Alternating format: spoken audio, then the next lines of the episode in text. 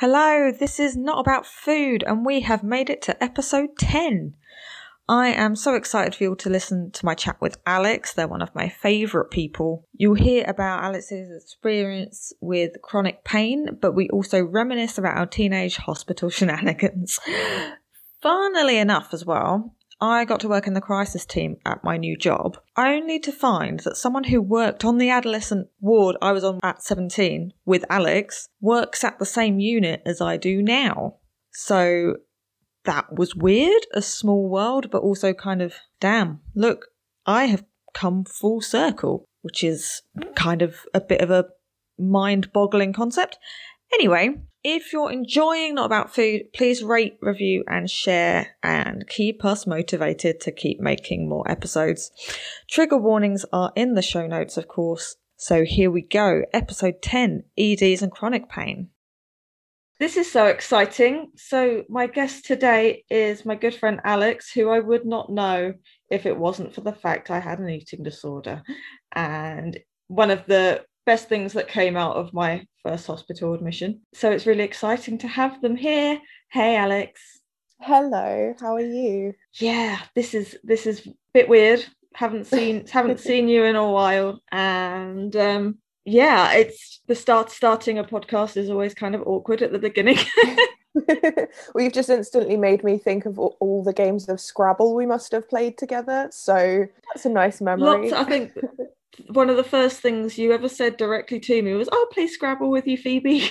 and I think the first thing I said to you was, "I love your hair." Oh, it was well. red and crimped. I think. Yeah, it would have been at that point. Yeah. Oh, 11 over 11 years ago now. Yeah, I thought about that earlier as well, and it was uh, spooky.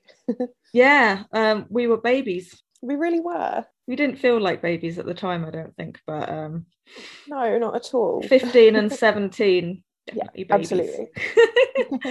so, we're going to talk about a lot of things, I'm sure, but the basis of our conversation today is going to be Alex's experience with chronic pain and how that influenced their eating disorder and kind of linked into it because so many aspects of our life can influence our relationship with food and our bodies. And I thought this would be an interesting one. So I got in contact and they very gracefully agreed to do it. So, do you want to start by telling us a bit about your experience of an ED and then also your chronic pain?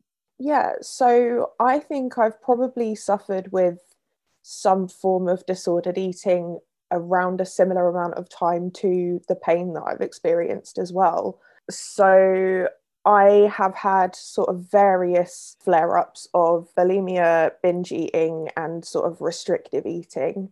And that started when I was probably around 12. So it's been a while um, and it hasn't really been a constant thing for me, but it is something that kind of rears its head at difficult points in my life. Um, so particularly my first year at university was when things had got really quite tricky and i was lucky enough to find an absolutely amazing therapist who kind of helped me work through stuff so things got a lot easier there. Getting a good therapist is so hard. I mean yeah i waited two and a half years to see her. Um, I was referred when I made the transition from uh, living in Norwich to moving to Manchester. And yeah, it took me until I started third year to actually get an appointment with her. But she was absolutely amazing. So that was a NHS referral. Yeah. So the classic thing of being discharged when you turn 18 um, and then having to kind of work your way back into the system. Yeah, which took a very long time. So I think I was 22 when I first kind of started seeing her. Damn. I thought when I was discharged from CAMHS at just as I turned 18, I was like, it took six months before I was seen by anyone else. But um, six months doesn't seem as bad now you've said how long it took you. Yeah. So I know when we, you know, when we met in hospital, you weren't admitted for an ED, but it was something that was or had already manifested in you, at least, you know, the disordered eating side of things. How was it to be around me and other patients with eating disorders and not being able to really um, say that you struggle as well? I think it it was tricky because I think the kind of general patients at one point i think there was only about four of us yeah. on a ward of maybe what 14 15 people yeah it was something like that and yeah there was a period which drove me absolutely nuts of nine ed patients and then just a few general that really changes the dynamic of the ward i think yeah and i think it was tricky as well kind of having to go through the usual monitoring i mean i had my weight checked probably two or three times a week. Obviously, not to the same level as the kind of ED patients, but there wasn't really an understanding that that could be something that was tricky for me because I had been admitted for different reasons. Mm-hmm. And I've I've also experienced that since with kind of other health issues that I am straight away really quite frustrated if one of the first things a medical professional asks me to do is set on uh, step on the scales because I don't think there's still much understanding that people that aren't underweight can can find that a difficult thing to do. I remember as well in your, you know, late teens-ish, struggling really with back pain and you would go to the doctors and their solution would be lose weight, go on a diet. Yeah, and unfortunately until I was kind of put in touch with i'm really really lucky at the moment because i'm working with so many fantastic specialists but my symptoms started when i was 11 so i'm 26 now so it's taken me you know 15 years i'm at a point where i've now experienced the chronic pain longer than i haven't experienced it so it has yeah, it has been a really tricky journey. And the back pain was one of the, the things that kind of first manifested. I have had so many doctors tell me after, you know, calculating my BMI, I'm I'm a I'm a curvy girl. I'm sort of pretty tall. I've got uh, quite big boobs. Um, none of that is accounted for in BMI at all. Nope. Um, and it feels like quite often they would weigh me, calculate that, and whatever my problem was, the suggestion would be that I needed to lose weight and exercise more. But I've thought about it quite a lot since you kind of invited me to come and talk about this stuff that it has been so rare that a medical professional before suggesting diet and exercise has asked what my lifestyle is like first. So, through various kind of stages, at one point I was fully vegan and swimming three times a week and walking absolutely everywhere. And I would still be told that I needed to adjust my diet and exercise more. But without anyone actually asking what I was already doing. And I think that kind of attitude and that problem led to me for a very long time feeling like I was doing something wrong and I could do whatever they recommended and it still didn't fix me. And I think that's that's part of the issue. Like the the only thing that has really helped me is extensive surgeries and help from, you know, two specialists that are really, really brilliant at, and trained to work with my condition. I have endometriosis. I was diagnosed when I was 23, um, but I'd been experiencing symptoms that I now know to be related to endometriosis since I was 11. Through getting that diagnosis, I've also been um, diagnosed with fairly severe hypermobility. Part of what has damaged me the most in the long run was the absolutely stubborn recommendation from uh, a GP when I lived in Manchester that swimming was going to fix everything. It was going to fix my hip pain. Um, it was going to help me with uh, the cramps that I was getting. It was just going to make everything better. So that was the period where I was swimming three times a week and kind of leaving the pool and thinking, I'm still in so much pain. Why am I still in so much pain? It must be because I'm doing something wrong. And I was then referred to a rheumatologist who essentially said, You've been swimming on a hip that is really, really not it's not well. Um, I'd had dislocations and subluxations in my hip, um, and essentially still swimming on that um, was causing a hell of a lot of damage. And at periods in my life, I've had to use a walking stick. Um, there was a point where I thought I was going to need a wheelchair. And actually, it turned out that I was going to say I was misdiagnosed. I wasn't diagnosed at all. Essentially, I, I had a surgery and they found that I had cysts that were leaning on my sciatic nerve. So that was what was partially causing all of the pain in my hip. And every time that I was swimming, it was causing more and more inflammation in that area. Yeah, so I've I've been through it in that sense. Um, and it was almost liberating to get that diagnosis and find out that actually there was nothing I could have done that would have changed that.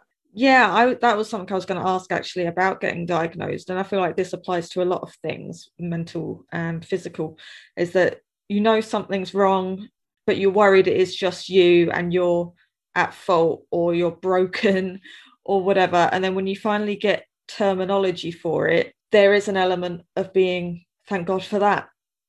I wasn't making it up. And maybe, not necessarily all the time, but maybe now I know something can be done to alleviate it, even just a little bit yeah and and i remember kind of coming around from my surgery. Unfortunately it, the, the, i was going to say the first one so the one in the middle really um, wasn't performed properly. They didn't do the kind of recommended surgery method for endometriosis removal so within nine months i had recurrence. It came back. It actually grew back kind of more than it, it had started off with even to get that surgery was a year of kind of ringing the department every week and saying i'm still in pain. This is still awful. And mentally that was incredibly challenging. Um, i'm really lucky that my mum is an absolute angel um, and was able to kind of pick up some of that advocacy for me because i got so worn down with it. Um, but the day that they were able to refer me for that surgery, I was told, fine, we'll do it, but I don't think we're going to find anything. And I often think of a parallel universe where I go, okay, well, then I'm not going to put myself through that. The NHS is under so much strain. I'm not going to waste your time. I trust your medical opinion. Off I go. And actually, I knew that something was wrong. So I signed the paperwork and I waited nine and a half months and they gave me the surgery. And I remember kind of coming round and speaking to a nurse and saying, What happened? Is everything okay? Um, I was told the surgery was going to take an hour and a half if they didn't find anything. I came round three hours later. So straight away, I knew that something had either gone wrong or they had found something. And the relief when she said, we found endometriosis. We have we've used uh, diathermy, which I believe is like lasers to kind of burn it off. Yeah, and actually just crying and crying and crying and speaking to my mum and saying I knew I wasn't crazy. So yeah, it um the medical industry is lacking so much nuance. Um yeah, and I think I think in in the past my previous medical history has really damaged the way that medical professionals see me because I have a lot of scars. I have a diagnosis of extreme anxiety and uh, an OCD. So, on paper, I have read so many medical letters that have been sent to me that start off with uh, Alex is a, I don't know, 24 year old female. She is overweight and suffers from anxiety. She claims to experience pelvic pain. Um, and it's only in retrospect that I can look through all of those things. And it is so obvious that they think that my anxiety's got away with me or I'm hysterical in some way. Yeah, like you're a hypochondriac and whatever you're experiencing either it doesn't exist or you're greatly exaggerating. So I I've learned a bit about what endometriosis is, but for anyone who doesn't know, are you able to explain it a bit? Yeah, of course. So it is when tissue that is similar to the lining of the uterus somehow uh, very little is known about how it happens and why it happens um, but that becomes attached to other parts of the body. In most cases it tends to be um, areas within the pelvis so around ovaries in the kind of re- rectovaginal space um, around the, the outside of the uterus. But it has now endo has now been found in every other organ in the body. Um, up until quite recently, it had been found in every other area in the body apart from the spleen, but they did recently also find it in the spleen. So even that's not safe now for, for people with endo. Um, quite worryingly, it has been found on the brain, um, liver, kidneys, lungs is actually quite common as well. Um, and in the process, if you are a person who menstruates, the endometriosis that is attached to other parts of the body also behaves as it would if it was inside the uterus. So it can swell, become inflamed, it can bleed, but it doesn't shed in the way that it does when you have a period. So instead of the tissue kind of being flushed out naturally, it becomes attached. Um, and then in the process of you having a period, it can actually form growths that then end up linking your organs together. Um, and those are called adhesions. So in my case, unfortunately, quite a lot of areas in my pelvis were actually fused together. So when they did my surgery, they found a lot of scar tissue from where the endo had kind of tried to shed and couldn't, um, and it ends up getting stuck. So I was found to have lots of adhesions, lots of organs that are fused together, which definitely doesn't mean that if they do the surgery, they're not going to find anything. kind of notably, um, they, they found so much that I was operated on twice. I'm still needing quite a lot of aftercare now. So I guess the main thing is that if you think that something's wrong, there's a good chance that you're right about that. Being mentally ill, especially when you've been admitted to an acute unit. It's like you go to the doctors about anything physical and i've had this as well and they go it's just your anxiety and you're just completely completely written off which is just so infuriating. I don't know if it's something that's probably more common as well with um, people who are assigned female at birth as well because like you said hysterical worrying exaggeration which is just that's gross. So yeah. how did you know your experience of chronic pain link with your relationship with food and your body? One of the things that I've kind of been thinking quite a lot about is what's known within the endo community as endo belly, which at points I have looked maybe four or five months pregnant because especially before my surgery, my stomach became so swollen. I had periods of time where I had two different wardrobes for the days when it wasn't swollen and the days where it was. And that was especially difficult. Obviously, now I know that it's because there was just so much tissue inside my pelvis that was just swelling and inflamed. But I remember going to a different doctor than my own. Um, the key thing here is that the GP I have now is an absolute angel, but she, I believe, was on maternity leave and I saw someone else. Um, and I had kind of approached him and said, Look, I'm really worried. My stomach is really swollen. It's more swollen on one side than the other, is very, very visibly um, inflamed. And one of the first things he told me was, I don't know how you can tell. Obviously, thinking that I either always look like that because I am, you know, kind of chubby. And the second thing he asked me was um, to cut out gluten. Uh, I have had numerous allergy screenings. I've been tested for celiac disease and all sorts of things that can be triggered by diet. Uh, and there, you know, there was nothing. I have had to be quite stubborn in replying to suggestions of what what are very restrictive diets um, and had to say, I don't consume as much dairy as I used to. I don't consume as much gluten as I used to. I don't eat red meat. And those are kind of the main things, um, along with alcohol and coffee, that have been found to trigger endo. Quite often, diets will be suggested to me, and I look at it and I just think that is so. That's going to cause me to need to read every packet of everything I eat and ask questions about the content of food, which to me I very much link together with when things were bad for me in terms of my eating.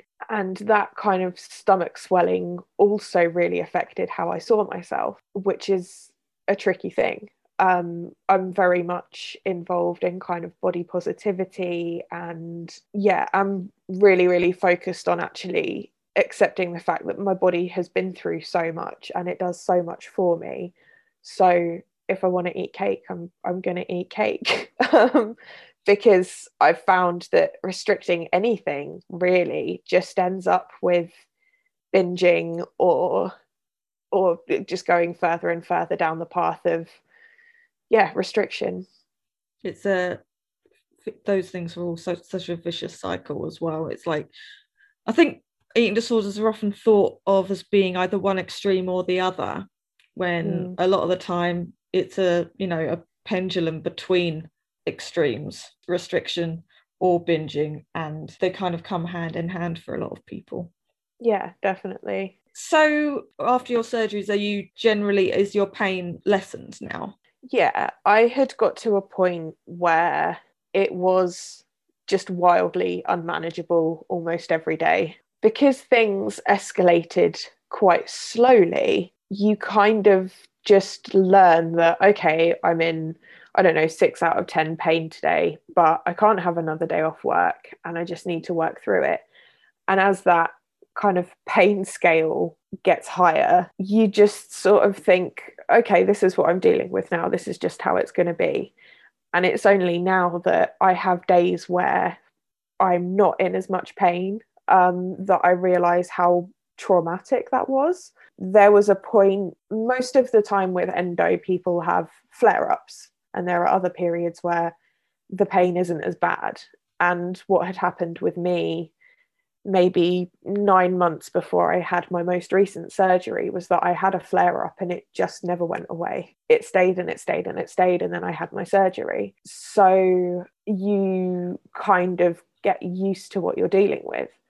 But when I spoke to my GP about one period of time where it was particularly bad, she'd kind of said, if you had never felt this pain before, what would you do? And it suddenly came on as bad as it was, what would you do? And my reaction was, I would think I was dying and I would go to the hospital. And she said, Right, we're we're admitting you then. That's what we're going to do. And even being at that point, I had quite a lot of admissions before I then had my surgery because unfortunately the waiting lists are catastrophic. Um, the pandemic obviously hasn't helped with that. A lot of surgeries were rescheduled or cancelled. Um, and I, again, was quite lucky. I had mine in October. So I was one of the first people they got in once theatres opened again. And that was because I had got to a point where I couldn't go to the toilet without crying. Um, I was frequently throwing up from the pain that I was in. I was waking up in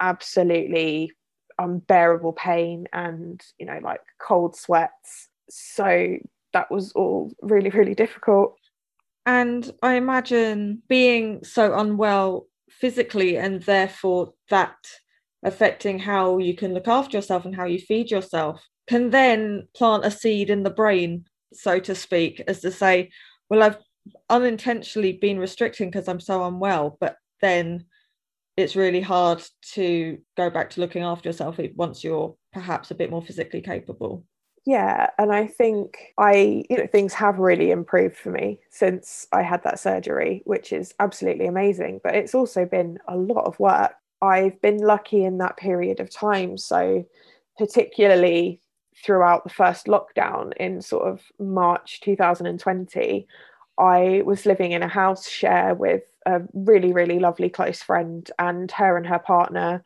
were very aware of how difficult it was for me. Um, I wasn't living with my partner at the time, so I was away from him. We didn't see each other for three and a half months. Emotionally, on top of all the pain, I was just really not in a good way at all. And unfortunately, being able to kind of stand in the kitchen and make something to eat had become really, really challenging. I've been really lucky that I have been very well looked after.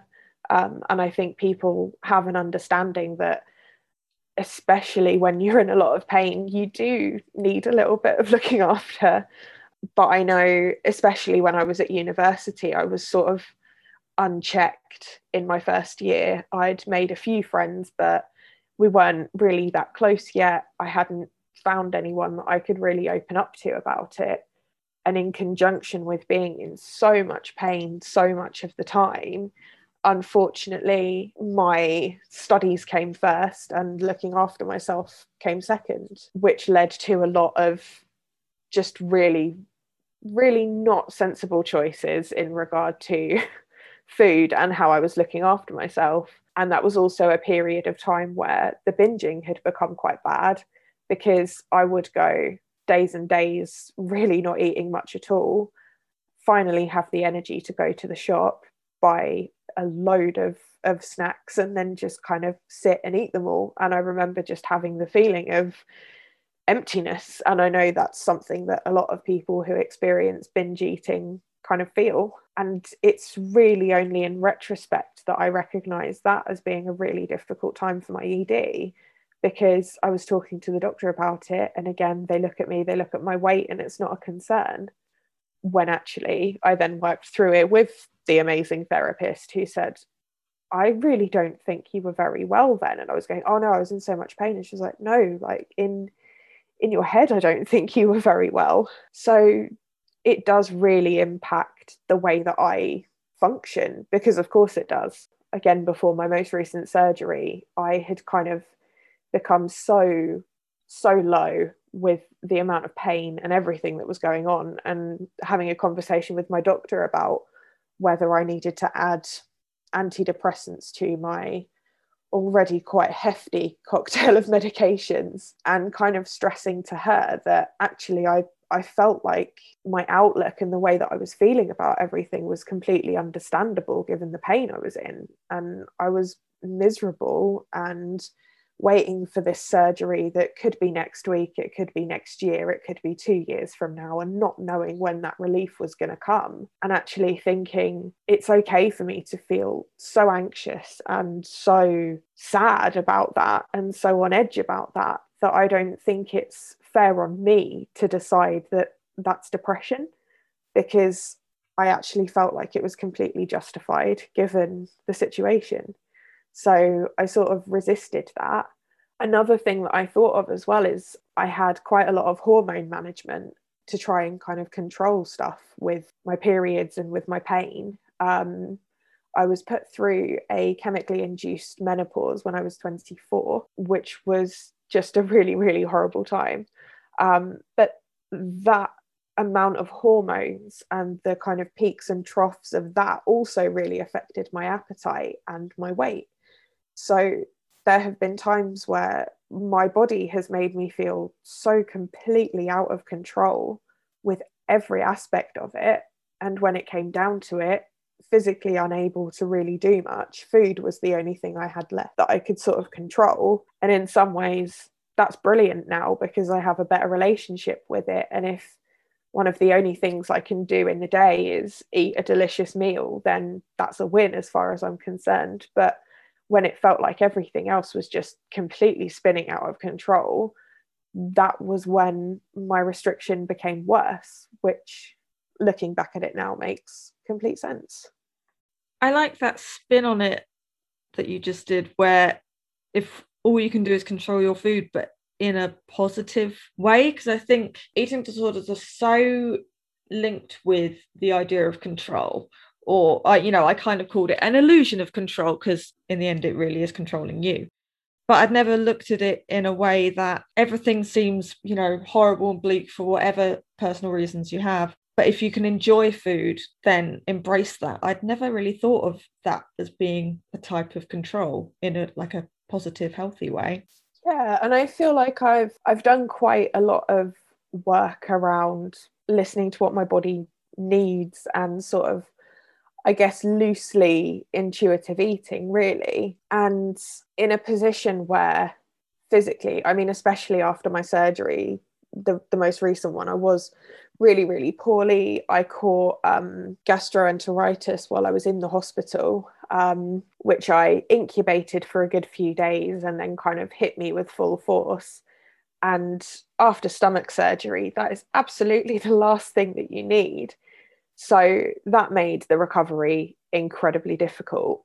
But then, kind of getting back to being able to sit down with my partner and have a nice meal just felt absolutely incredible. And since then, especially with lockdown, especially given kind of physical illness and limitations it really is a comfort now and not not in the way that i'm using it to bury things in the way that it's something i take a lot of joy in and i think that transition has been really really important for me I'm struggling for words just because it's something that I think I also do. You know, sometimes, including the other day after a rough day at work, I was eating things I didn't want to because I thought, well, the sugar, the sugar will make things better briefly and then I'll feel horrible about it. But no, absolutely. Joy in food when you've struggled with it for whatever reason is so important. Like when my dad had all of his surgeries and he, you know, he had to have those joyful ensures that ED patients get so often. And then when he started eating real food again, it was one really overwhelming. It kind of came up in the episode about ARFID, about when you've had such a restrictive diet and then you try other things, and then it's like, in a sensory way, it's really overpowering. But yeah, like it's you know, it's a rediscovery, and yeah, to see it in a positive light and not in a scary way is just brilliant and so important because of how food is so massive to nearly every aspect of our life and culture. Yeah, and I think you'll probably be aware of this having worked in a kind of cafe service environment that a big turning point for me was managing a coffee shop and being especially close with another colleague who was quite I don't want to say rebellious, it's maybe not the right word, but quite resistant of just the diet industry and fat phobia and all sorts of things like that. So they were sensible, basically. Yeah, yeah, she was sensible. And just the amount of times that you would ask someone what they wanted to order, fair enough, they'd order their coffee. And it was primarily when it was more than one woman in a group. So two ladies out for lunch.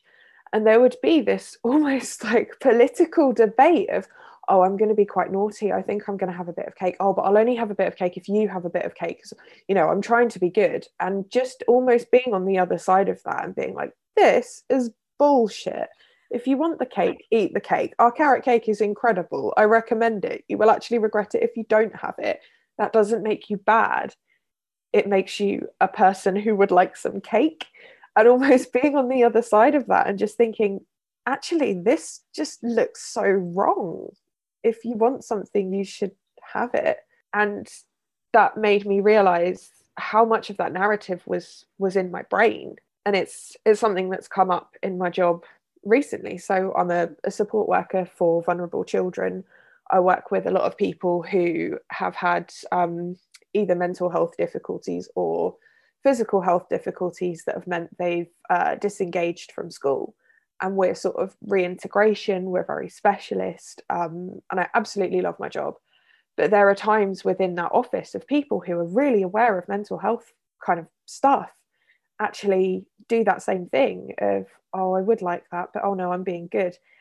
And I've got to a point where I call it out and just say, like, this is not a healthy way to be thinking about things. Fair enough if it's in your head, but other people don't need to be around it. Don't bring us into that narrative because you're seeking reassurance that you're not the worst person in the world because they only had normal coke and not diet coke and now you're feeling like you've oh, carrying so much shame around it and quite frankly we've all got better things to do have you ever had it when working in a coffee shop where you go, "Oh, would you like chocolate on your cappuccino?" And I said, "Yeah, I'll be bad today."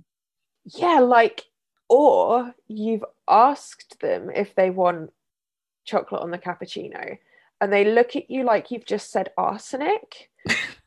it used to really, really bug me. Yeah, yeah, it's it's chocolate dust. I didn't say, "Do you want a full size Toblerone?" on your cappuccino, which I think would be a beautiful combination. Oh, it really um, would. um, literally just a little bit of chocolate powder. That was one that always got me. Um, and I've literally only a few weeks ago left my most recent cafe job.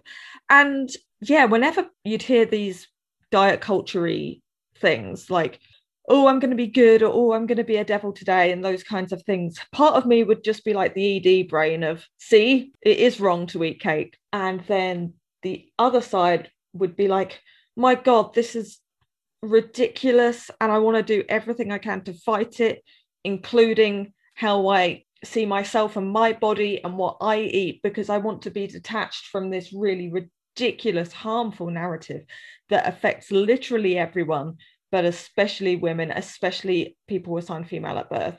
Yeah, definitely. And I think that's why I came back to the word rebellious when I was talking about my colleague, because yeah, it, it did just seem that way. And also seeing how being in such a central environment where food is the, the main reason that people are coming there, like the Wi Fi wasn't great, uh, it definitely wasn't, you know, because of anything else. And actually seeing how some people talk about that around their children and just finding that to be a really difficult thing as well. And just thinking like i don't think that's right that this this kid is like four or five and you're telling them that they can't have a bit of cake because it's bad for you. And again kind of in my job now some of the kids might say things that their parents have said to them about stuff and it does just make you think okay that's actually really damaging. When i was working in supported housing there were a few instances of the teenage like the teenage residents restricting their eating or whatever.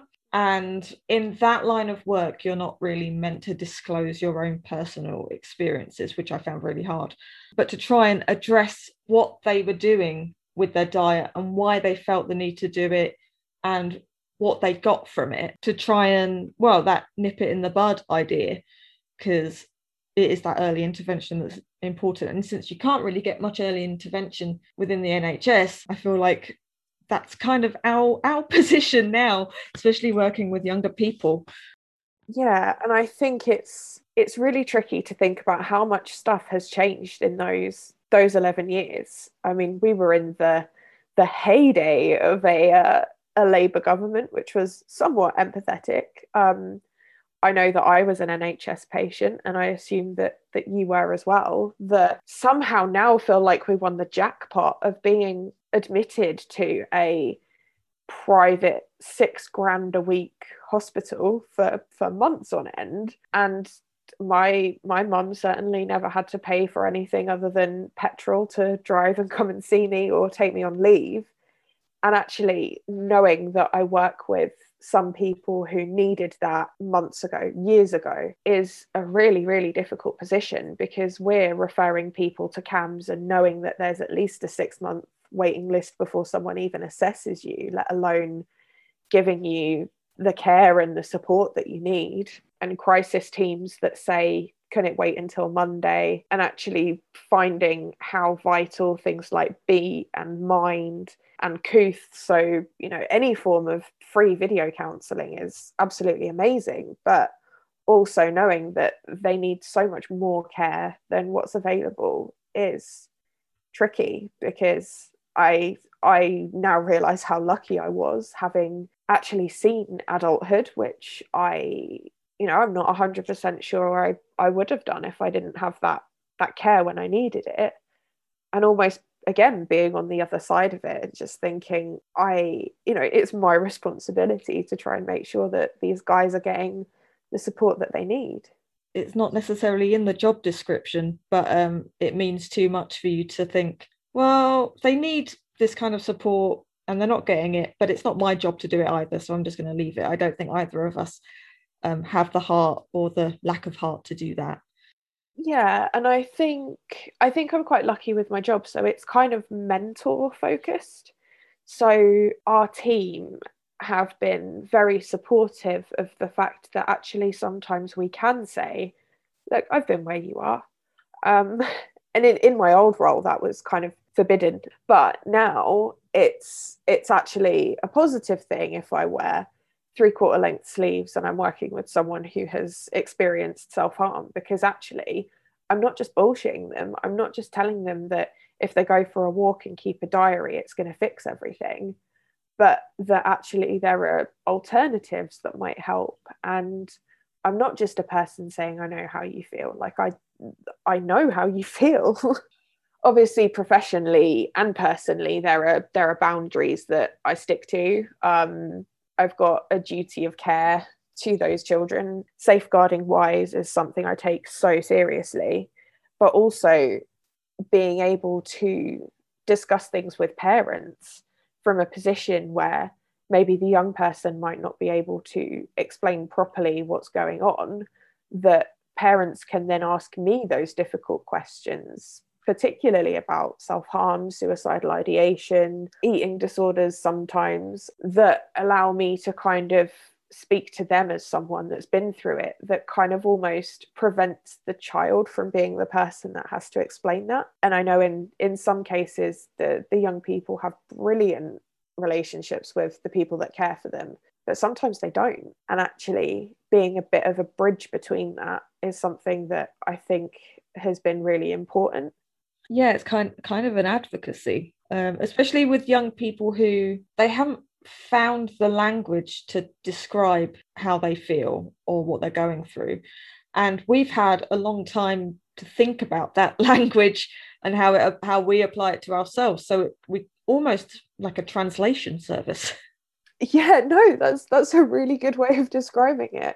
Yeah, exactly. And also, I probably won't word this how it would be in a scientific report, but I believe that at that age, kind of up until 16, 17, there's a there's a big barrier between children kind of understanding the world around them and understanding how that relates to them. It's almost like tunnel vision and trying to explain that right now you might feel like this. And I know that everyone tells you to give things time. And I will so frequently say, I know I'm just being another person who thinks that it's okay to tell you what to do. But I work very much on a harm reduction basis. I don't tell people not to do whatever it is that they're doing, but I try to encourage ways that they can stay safe whilst doing it.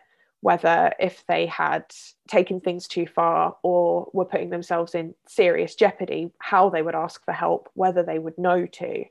Um, and that informs how I then proceed with them.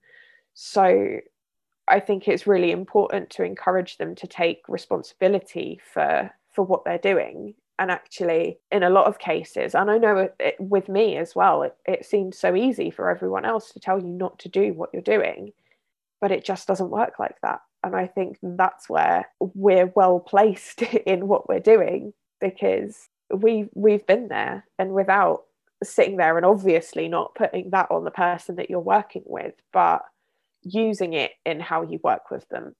Absolutely. I mean, my new job, I got literally because I have been someone with mental health problems who's been in the services and has that experience of relapse and recovery because my title is literally peer support and within at least i'm currently based in the psychiatric hospital but you know it's going to reach out to the community and home treatment team as well it's a bridge between the service users and the clinical staff. And again, it almost is, they don't necessarily have the words. We can help them find the words. We don't put the words in their mouths, but part of the recovery process is understanding, you know, maybe the root of where these things come from and how you can manage in a less harmful way. Yeah, definitely.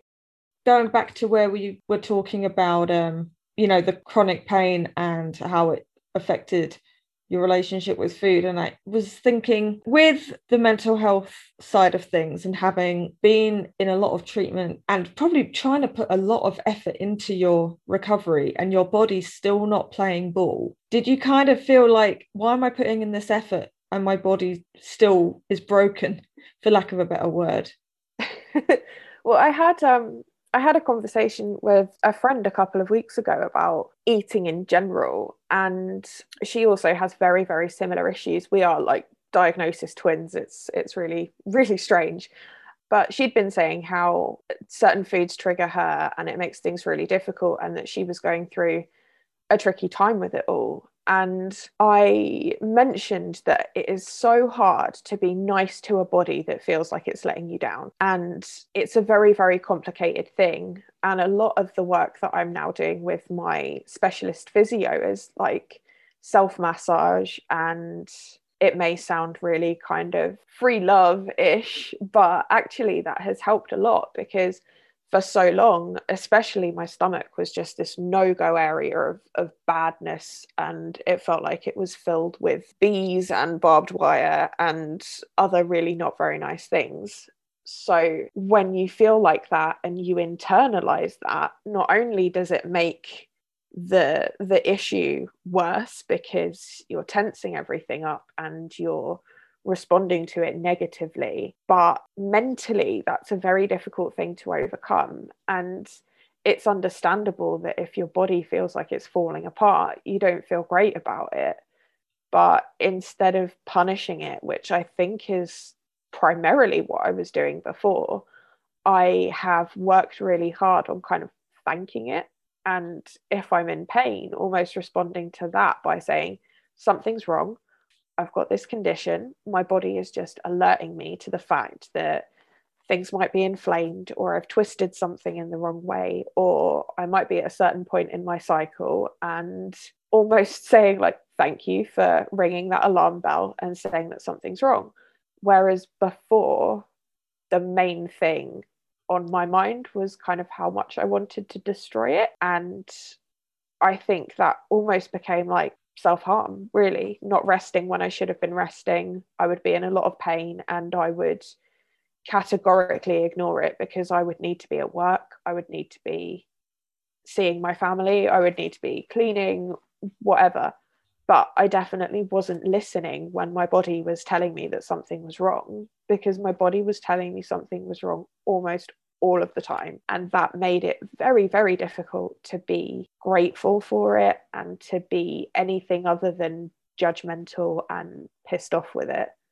And that's been a really big transition for me. And I think the fact that I have been in less pain has freed up that space for recognizing what it's like to not be in that pain all the time and being grateful for it yeah, I mean, I by no means can I compare my physical issues with yours, but through my ED, I did bugger up my digestive system to a degree, um, which isn't uncommon.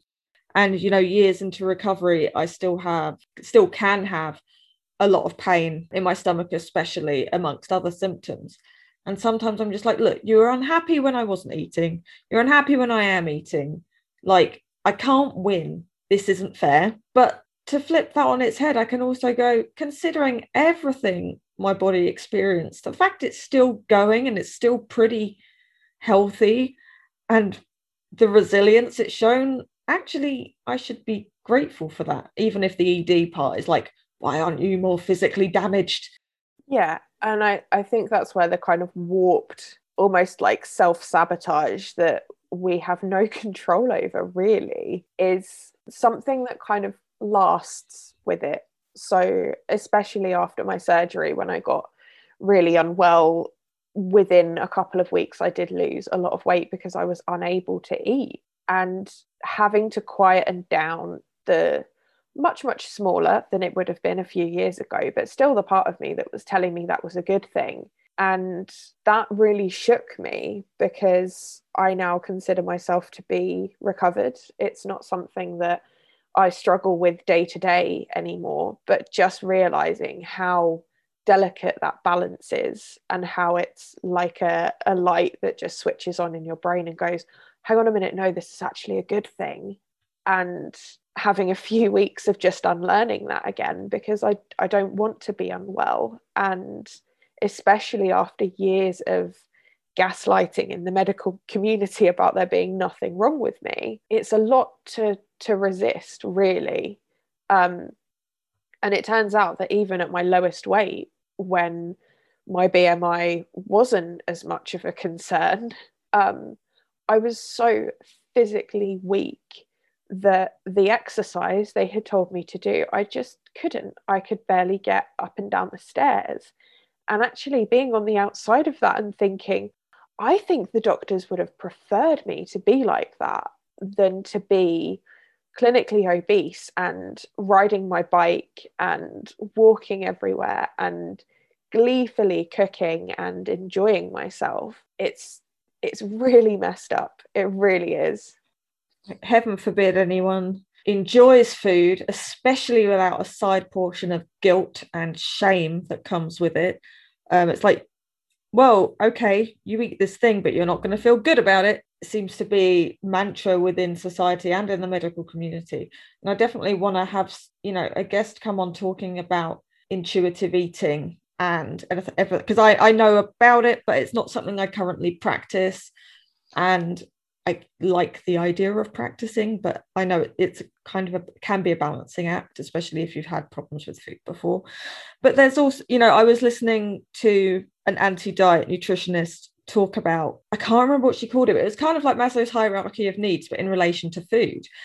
And this top, the very top of the pyramid, so the smallest bit was nutrition, because there's so much more to food, adequacy, enjoyment, all of those kinds of things that you're better off eating quote unquote unhealthy food than not eating at all or eating nutritious things supposed like nutrient dense things but having a really awful relationship with food in your body. And i really like the way she put that because sometimes i'm just like i know that i could eat something you know a, fruit related snack but actually i'm feeling a little bit sad. I want to cheer myself up with a cookie or something.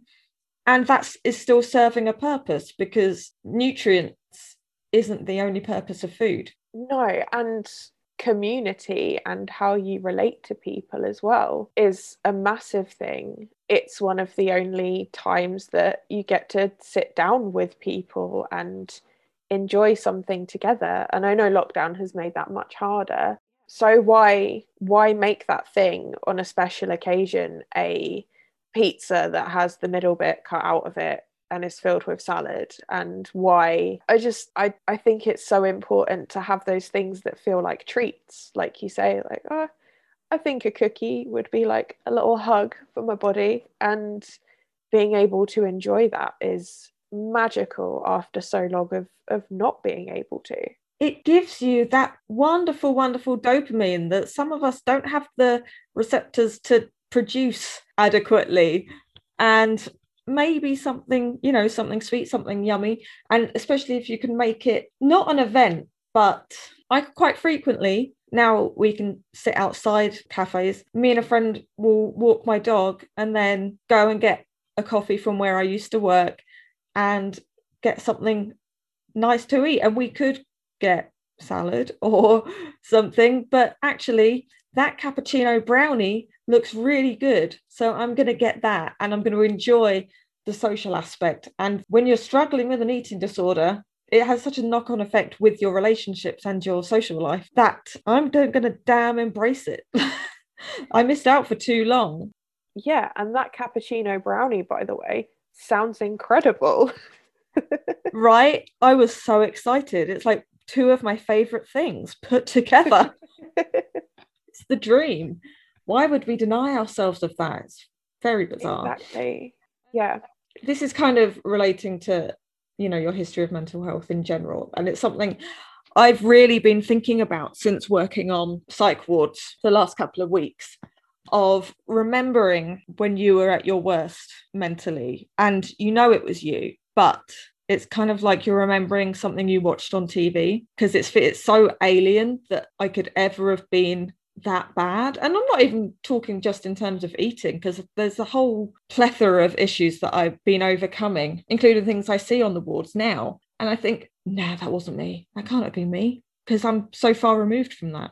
It's a tricky one. It really is. And I definitely get the almost out of body experience side of it and I think in total I spent 10 months in hospital and it can be broken down into in my mind just almost like images. And actually what I remember the most is the the laughs and the the pranks and just absolutely silly ridiculous things. So I remembered the other day me and uh, Chris having a cream cracker eating contest And when I say Chris, it's going to sound like I meant another teenager, but no, no, no, no, he was a member of staff.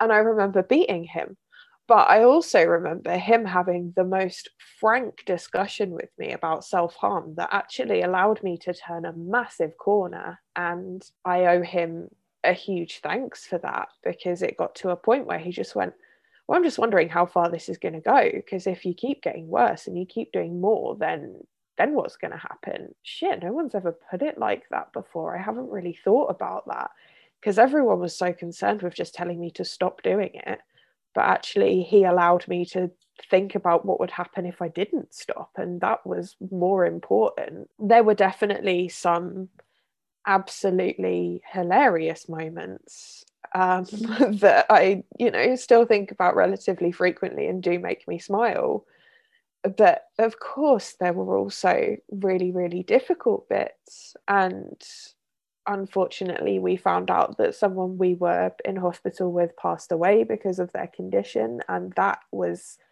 absolutely heartbreaking. And again, just another example of the looking glass and thinking, fuck, like we were we were poorly. And you can talk about it now as I went through really bad mental health when I was a teenager, but we're not teenagers now. We are fully fledged adults who have managed to turn it into something positive. And I love my job. I love what I do. I think the people I work with are absolutely incredible.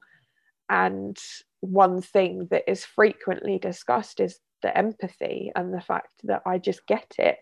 And it wasn't until I'd been in my job for about six months before I I was going to say come, came clean, like it was a shameful thing, but it's not. But before I said, I get it because, like, I was them. That's why I get it. And the people that I work with just going, all right, cool. And me expecting it to be like this massive thing. And especially when I first started working in the environment that I do, I've been in for a little over two years now.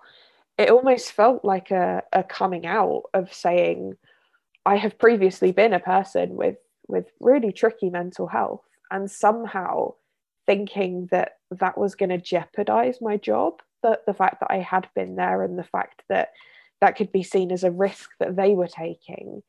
And actually the more I got to know my colleagues everyone had a thing. Everyone had either a previous addiction OCD massive massive trauma self-harm and I came into that environment thinking, I'm the only one that isn't fixed. I'm the broken one. Everyone else here is absolutely fine. And then it turned out that everyone was just as as wonky as I was. And that was why they were incredible at their jobs. It was why they got what the kids were saying.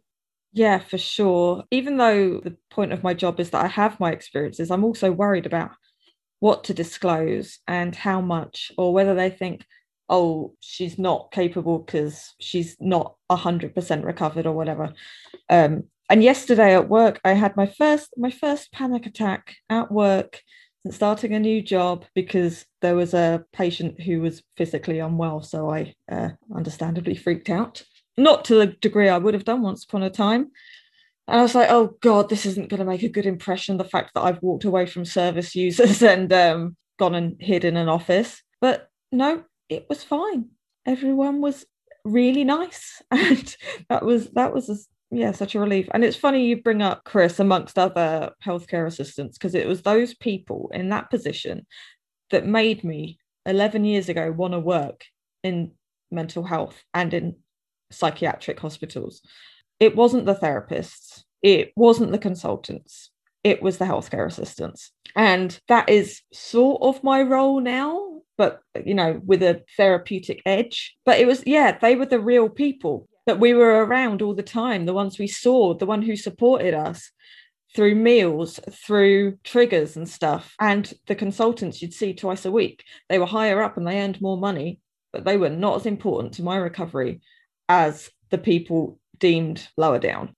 Yeah, absolutely. And I think that day to day of just helping the time pass like I I don't know about you, but when we first were put into lockdown, I found it incredibly, incredibly triggering because you're allowed to go outside for exercise. Other than that, you're in the house and that's that. Seemed so similar to you are an inpatient, you are allowed outside for some exercise, you can walk around the grounds, you can maybe see people a little bit at the weekend, but apart from that, you're here. And it was weird how claustrophobic that felt initially. But also, a part of my brain kicked in with, like, this is not my first rodeo. I can totally cope with being away from everything and everyone because I have been picked up and plonked down. I mean, you you were living in Essex at the time mm-hmm. and your family were quite close. It was a hundred mile drive, well, 99 mile drive for, for my family to come and see me. And initially that was absolutely heartbreaking because I was, yeah, I was a kid. I didn't think I was a kid, but I was a kid. And the healthcare assistants were the people that helped fill in the time. Obviously, we had education, and I think in some ways that influenced what I now do. But they were the people that made us laugh and played games with us. And there are some in particular that I remember, and you do almost want to like go back and thank them. Yeah, because they they were amazing. And with the magic of social media, I guess it's possible to, but it's also, you know, boundaries. But yeah, part of me wants to be like, if only we could just send a letter back. Send a recording of this podcast. well, yeah, that's exactly what I was thinking. It's just like, how can I get this to them? and I think as um, as former patients of psychiatric units, and like you said, we did get lucky. Not as lucky as people who don't need the admission. but you know, in terms of facilities and stuff, and at the time as well, it was very much a postcode lottery. And it just so happened when both of us were admitted two weeks apart, there was nowhere else available. And it was too much of a crisis to wait for somewhere cheaper, which, yeah, so yeah, lucky in that sense. Psychiatric units can be daunting, they can be scary, they can be, you know, it sounds like the worst place you could possibly be, but there's good that comes out of it, whether it is just loads of games of Scrabble or whether it is taking the piss out of the night staff and pretending someone's run off. Do you remember that one? Oh yeah, I'd forgotten about that. oh man. And you know, like you do, they always say, you know, you're not meant to stay in touch with people you're in hospital with. And I understand that, but also when we met it was kind of like the dawn of facebook and we stayed in touch when we went on leave and here we are 11 years later still in touch. And that is the case with a few people i've met over over the years of my treatment. But yeah being in hospital is not all horrible. Like i think your first weekend for some reason we found it hilarious to put cardboard boxes on our heads spin Box round bo- and fling them off our heads for some reason. When you've got very little to do you find fun in the smallest things, uh, like cardboard boxes, like a cat. And now on the other side, you know, I was playing basketball really terribly with a service user the other day.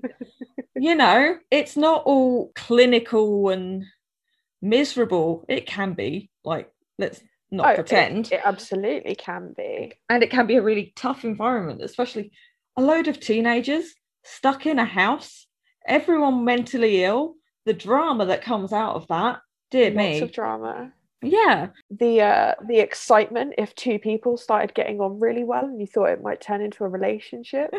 because yeah, teenagers. Yeah. So I don't yeah, psychiatric units not always scary, not always a bad place to be in case anyone's panicking. No, and I think there's so much of um I guess like horror tropes that hinge on either a person being mentally unwell or a person being in a psychiatric hospital is so so damaging. Like we didn't get hosed down. We weren't in padded cells. It it wasn't it wasn't like that. And actually that would have been the worst thing for us at that point. And sometimes it was just making cups of tea for each other or playing badminton in the garden and just just doing stuff, but whilst being supported. And I guess that's where that environment is so needed now because a lot of people go through very intense therapy and there's no one there to hold the fallout. And that was what that environment was so good for that you may have a really, really difficult session, but then afterwards, if you were a bit upset, you could just be distracted. You could talk about it when you wanted to, you could discuss it with other people. And also if anything bad then happened after that you were you were safe. Whereas what i see a lot now is people having kind of person centered trauma care and then just sort of being told okay we'll see you in 2 weeks. And there's nothing there to hold those people in the meantime because there is there is fallout and there are consequences from kind of uncovering all of that dark stuff. And that's where i think part of the issue is. I knew when i asked you to do this podcast that we would end up going around the houses in our discussion. Um every time I've had a friend on the podcast, it's been the same thing where you start with a topic and then you veer totally the other way. And that's the that's what makes this organic and real and just a conversation between two old friends. Before we sign off, going back to our main topic of chronic pain, is there anything you would say to someone with chronic pain, or especially someone with chronic pain and it difficulties with food and their body in in relation? It's so hard to kind of answer that because it's just so incredibly nuanced. I guess in terms of seeking diagnosis, track your symptoms. If you do think certain foods is something that triggers you, just be so, so careful in how you manage that. Talk to people about what you think might be happening. The best thing about getting my diagnosis was then finding a community of people who were going through a similar thing. But I also know that there are quite a few forums for people who oh god forums how old do i sound? Um, it's going to pop forums. on a message message board. yeah yeah uh, you can probably find them on myspace. Um, people who have specifically got chronic pain that is undiagnosed. So seek those out if you're not sure what's going on but you feel like something's up. Always it's difficult. I know i've given a really really bad impression of some of the medical professionals I've worked with but it's reality though isn't it? Come on. Yeah and and don't be afraid to say I can't do that because that is going to trigger my eating disorder. Or have you looked at my records? Because you might see why what you've just suggested might be a bit problematic. In terms of the treatment I have very rarely had an appointment where I've not been taken seriously if I've had someone else there. So either my mum or my partner, just because a lot of the time you may come away from an, an appointment and feel like, I don't think I've been taken seriously at all. But if you've got someone else to go, that's a bit weird that they said that, wasn't it? I go, oh my God, I wasn't crazy. I thought, you know, I've been at the point where I go, oh, I didn't imagine that that actually happened because it can be twisted so much. Chronic pain understandably affects almost everything. Very early on, when I first started really struggling, sort of housebound and just having a, a really shit time, was that my mum said, I don't care what you eat, just eat something. If you just want to eat a bowl of Nesquik, have it. If you want cream eggs, have it. Like like you say about the kind of hierarchy of needs, eating something is better than not eating anything. And that then snowballing into not eating anything for days on end. So if you fancy something, try and eat it um, and tell tell people if if you've got people around you it's okay to say i'm struggling this pain is all encompassing and understandably that has affected the way that I'm seeing myself and the way that I'm looking after myself too. I just want to thank you for being so open and candid about this. I say that to guests all the time, but I'm always incredibly grateful. You are a wonderful, wonderful human, and I'm very happy you're in my life. Oh, thank no you. No matter you that's so sweet. How how it came about. Like I said, there, there are positives to it, and people people can be that positive. This was wonderful. Thank you so much. Well, thank you for having me. It's been lovely.